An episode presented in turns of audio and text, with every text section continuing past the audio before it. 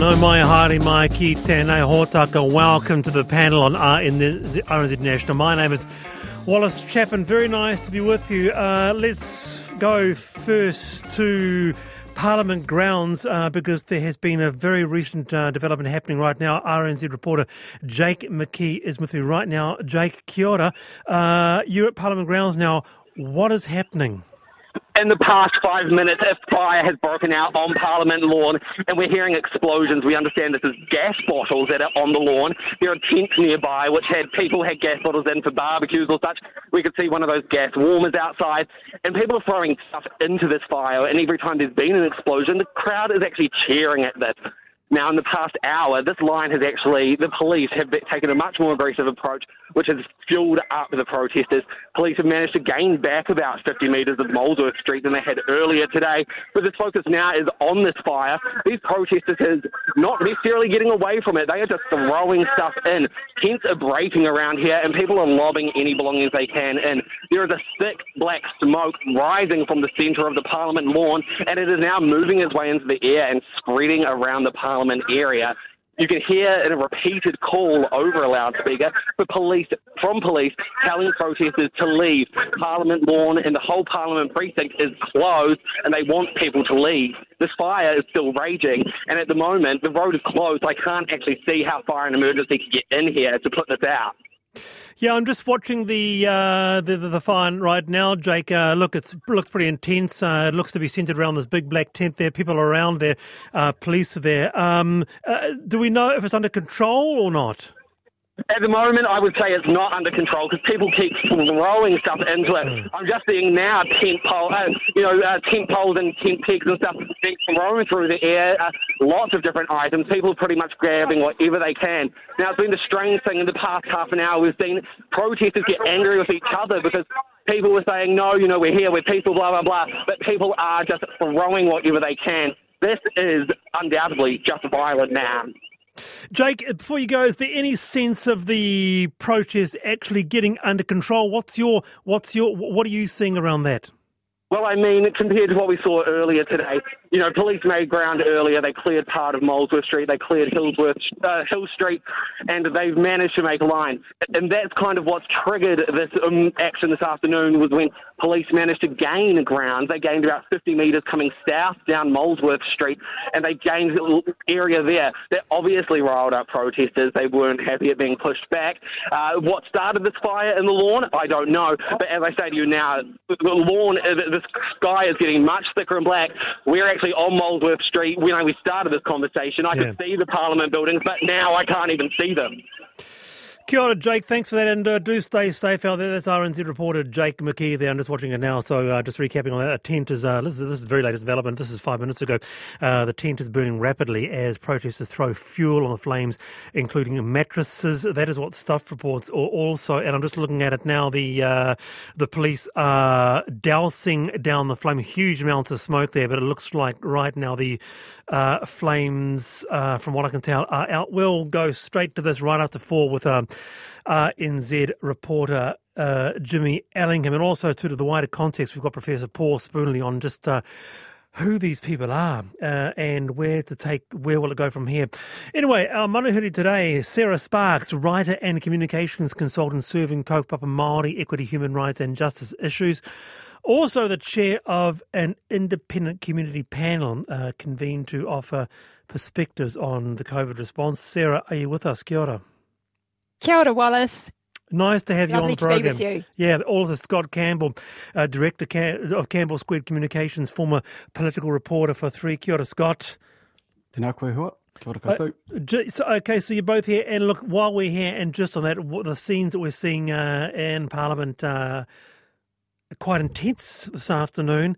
Uh, we have a dear pan. We've got a couple of emails, but just your just your response on what's been happening today, Sarah. Have you been following it all? I have. It's anarchy. Uh, and uh, I just hope that there aren't any children involved in there and it's inexplicable. Yeah. And uh, yes. Scott? Yeah, disturbing. I'm watching the same live stream as you are, uh, Wallace, at the moment, and to see, um, you know, police being put in that position um, where they are having things thrown at them constantly. There's that fire that's on Parliament grounds, which uh, looks like they're trying to get under control at the moment. But, you know, this was supposedly a peaceful protest, and I and and I understand, you know, I get that police have gone on there today to give some order back to the to our Parliament grounds, but this is just disturbing watching what's happening at the moment. In all your years of political reporting, you'd be very familiar with these grounds, Scott. You've um, seen nothing like this.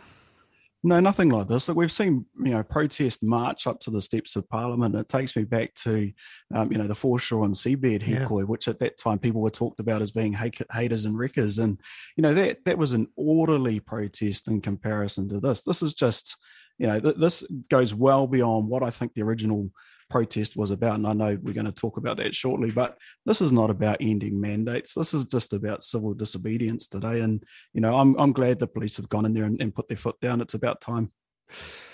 Pretty strong words there, and we will be uh, crossing live again to uh, Parliament grounds just after four, so do stay tuned. And also to that wider context which uh, Sarah and Scott are talking about with um, distinguished Professor Paul Spoonley. And any updates will uh, keep you informed throughout the hour. And by the way, if you are down there or nearby just watching, you might be watching from a window or a whatever, uh, you might live near the area. What are you seeing? Text us uh, on 2101. Time for uh, an email. As we know, every Wednesday is Dear Panel Day, and we seek out the emails that aren't related to anything topical. Do feel free to email us, the subject line Dear Panel. So here's one from 80 in Wellington. We've just moved into an apartment, our first time, uh, so all quite exciting. But the issue is whether to take all the books. We had a feature wall of books, but is now the time to debook. My other half wants all the books to come with us. I would like 50 books tops curated with just 20 permanent books and the others revolving when we buy. Permanents would include, say, Claudia Orange's Treaty of Waitangi. Revolving would be, say, the Zen, the Zen and the Art of Motorcycle Maintenance. I'm familiar with that title. Anyway, this uh, 80 says, I had it for 20 years. As a book lover, I ask, more versus fewer books, what would you do? Around the panel on this, Sarah, you first. Well, I, I, mean, I'm a bookworm from way back. And in fact, I have recently moved into an apartment and gone through this exact e- exercise. I had bookshelves galore in my previous whare and I was not able to bring them all across. And, you know, what I did is uh, I changed the form of some of my books. So uh, my Kindle oh. collection grew and also I uh, I culled a lot. Like it's great to purge, so never be afraid of purging with the D book declutter. And I gave away books to the hard to find bookstore that's by up by um, St Benedict's. Uh, in the city, and lovely Shalon even came in her truck and picked them up. So there you go. this is extraordinary. So you have been through just this. Very hard Absolutely. because uh, yeah, as a, as a book addict, it's very hard to get rid of those books. Okay, Scott, what would you do? Yeah, I, would like to think of myself as a minimalist, um, but then uh, my, my, kids and I moved into our house about a year, uh, just about yeah, just over a year ago, and we had the exact same situation. And um, I kept all my books, and I'm currently standing in my office, which has a big bookcase with books that go back to my days at Massey University, which was a long time ago. One day I'll get round to reading them. What you, you maybe, maybe. you, you, haven't read them yet? It's time to declutter, Scott Campbell, isn't it? Get rid of them. I, I think I think so. Maybe yeah. I'll take them somewhere. Very Let me good. know where to take them. Uh, what do you think? Uh, what would you do? But uh, Sarah says yes, uh, time to declutter, and Scott says yes, but not yet. Uh, maybe I will read them. Quite a bit of response regarding the protest. Martin and Blenheim says, I'm feeling as proud of our cops as I'm feeling so utterly ashamed of these feral morons outside the beehive. That is Martin's view there. Um, all right, uh, five to four. It is time for I've been thinking, where we um, open our hearts into what uh, you know, what's really on our mind uh, this week. Sarah Sparks, would you like to go first? Wow, interesting timing, really, because I've been thinking about social cohesion.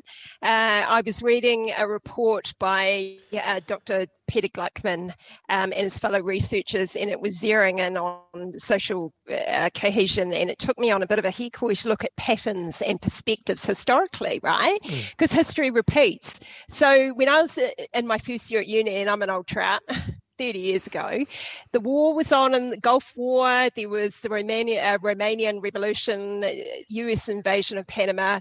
There was a pandemic, HIV AIDS, and there was also a bit of a revolution in terms of the Berlin Wall coming down. And then you fast forward to 2022, and it's my son's first year at uni, right? Different timeline, mm. but you're looking at yeah. the same repetition of themes. We've got war with Russia invading Ukraine, pandemic with COVID, and uh, the evolution, though, positive, right? Not revolution, evolution is what I've personally seen with the partnerships in kotahitanga in response to the pandemic, particularly here in Aotearoa with my mahi on the ground. So the perspective I get from looking at history and looking at the comparative is about letting values guide to bring about the good. Values like respect and dignity and trust and unity and doing what's right.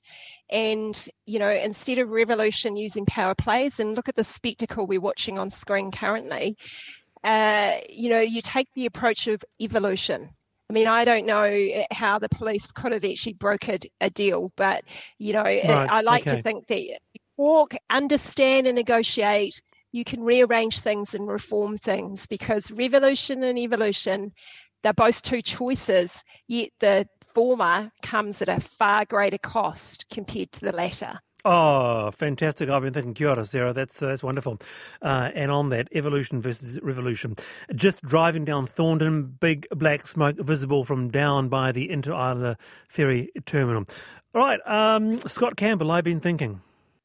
Yeah, um, I think outside of when I have to be thinking, Wallace, at the moment I'm trying not to think too much at all. Um, I, I, am, you know, it struck me over the weekend just with everything that's going on at the moment. I was talking to a couple of good mates um, just about trying to get away from all of the noise that's currently around. And, and what does concern me a little bit is when we get through all of this, and you know we, we're supposedly going to see a light at the end of the tunnel shortly.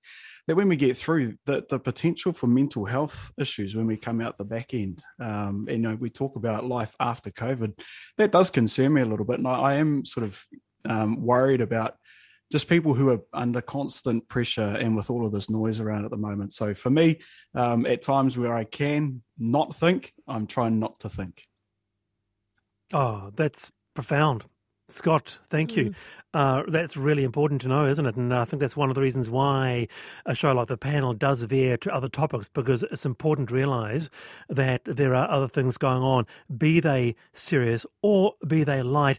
Jenny Morton said on the panel a couple of days ago, Scott, that she actually, in a moment of honesty, she actually felt quite overwhelmed mm. right now you feel that yeah too. and i think do you know and i think it, uh, i was talking to some of my team uh, at the office recently and just to say to them that look it's it's okay to feel overwhelmed at the moment. Don't sort of shut your, yourself down thinking that there's a you've got a problem if you're overwhelmed and, and you're anxious because it's actually okay to be that. But reach out if you've got if you need to go and talk to people Kia ora, Scott. That's uh, really sage advice and wonderful. I've been thinking both of you. Thank you.